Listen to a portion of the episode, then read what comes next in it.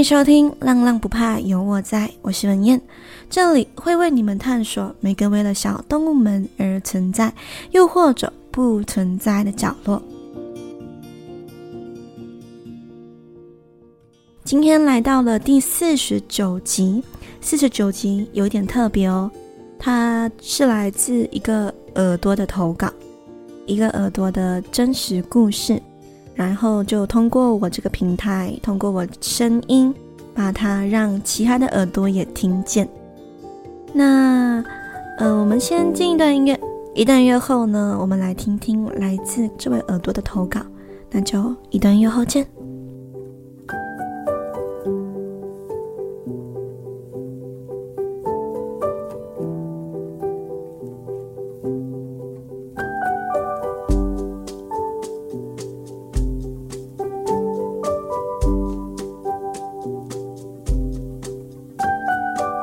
欢迎耳朵们回来，那我们就话不多说，马上进，嗯，耳朵的投稿啦。我会以这位耳朵为第一视角来诉说整个故事，那就开始吧。晚风吹过，夜空繁星点点，我摸了摸身旁静静趴着的他，跟许多人一样。我养着了一只曾经在外流浪的浪浪，它是一只棕色毛发，背后带黑色毛发的普通田园犬。在它很小很小的时候，曾经忍受过许多夜晚的孤独与饥饿。当我第一眼见到它的时候，它身上几乎没有毛发，皮肤也溃烂不堪，瘦小的它就像一只无助的小猫。虚弱的站着，仿佛只要风一吹，它就会倒下。我至今仍深深的记得那一幕。我蹲下身子，伸手示意，它把耳朵放平，头半低着，虚弱的身体却卖力的摇着尾巴，迈着试探的步伐向我前进。于是，我的生命就与这位可怜的小可爱。就此连接在一块了。经过几个月的打针跟治疗，它宛如重获新生命，毛发渐渐的长了出来。后来也终于看到那原本属于它的毛色，灵活好动的它显得非常的可爱。我想，这才是它原本该有的样子吧。自此，我们形影不离。它陪伴我度过了大部分的时间，陪着我一起长大。成为我最重要的伙伴，这样的日子一直持续到后来我离家去了较远的地方读书为止，我们才终于分开。那年我上了大学，认识了很多朋友，遇到了很多人，不知道从什么时候开始，他开始变得不再那么的重要，慢慢的从我的生命中退场了。宿舍的网络很慢。我开始不再吵着询问家人他今天过得怎么样，或者要求看他的照片。我迷失在五彩缤纷的世界里，忽略了重要的人、重要的伙伴，甚至忘了什么是珍惜。也因为这样，最后我失去了某个重要的人。人呐，总是等到失去了，才懂得真正珍惜吧。但这又有什么用呢？在我以为我已经一无所有的时候，他走了过来，舔舐着我的泪水。或许应该说，他自始至终都没有离开过，只知道一直待在原地，等我回头看看他。他不善于表达，但只要我抱着他，我感觉他能了解我所有的情绪。在他最黑暗的时刻，我走进了他的生命。在我最黑暗的时刻，他却拉了我一把。与其说当初我救了他，不如说我们互相救了彼此吧。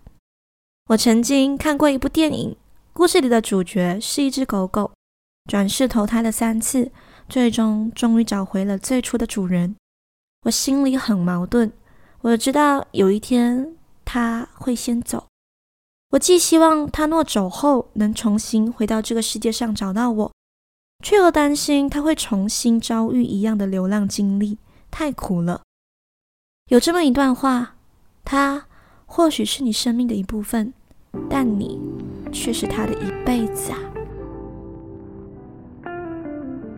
我觉得这个耳朵的文笔非常的好。以上呢就是这位耳朵的投稿。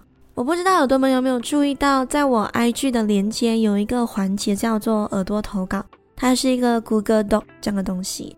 耳朵们可以把自己想要对浪浪说的话，对自己毛小孩的告白，通过我这个平台告诉全世界。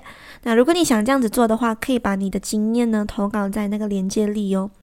那那个连接呢，也有让各位耳朵们，嗯，去投稿一些感兴趣的新闻。就比如说，你看到一个新闻，可是你，嗯，想要知道这新闻的来龙去脉，你可以附上连接。然后我如果觉得，诶，这个主题很适合的话，我就会去研究，然后就会在空中讲给你听。所以这里呼吁各位耳朵踊跃投稿，你们每次的投稿我也都会看哦。那今天这集呢，比较特别，那也比较短。那我在看完这篇文章后，我就觉得，有时候狗狗真的值得我们人类去爱吗？它们那么的单纯，那么的可爱，他们的世界只有你，可是你五彩缤纷的世界只能够容得下那么一小部分的他，所以他真的很宝贵。他这个存在对我来讲。对投稿的这个耳朵来讲很重要，我相信对很多毛爸妈妈们也有一样的感觉吧。那今天的故事就到这里啦，希望各位耳朵会喜欢。如果喜欢的话，可以给我一个五星好评。如果有任何想说的话，可以在 Apple Podcast Firstory 或者 IG 底下直接留言，你们说的每句话我都会看哦。这集内容也上线在 Audio Plus 啦，欢迎各位耳朵下载 Audio Plus 二刷起来。那如果你有点闲钱，可是不知道去哪里花的话，可以点开文字说明栏页面那里，那里有一个 Buy Me a Coffee 的 link，在那里呢，你可以设定想要赞助的余额。拜浪浪不怕有我在，A Book。那耳朵们，我们下期再见，拜啊。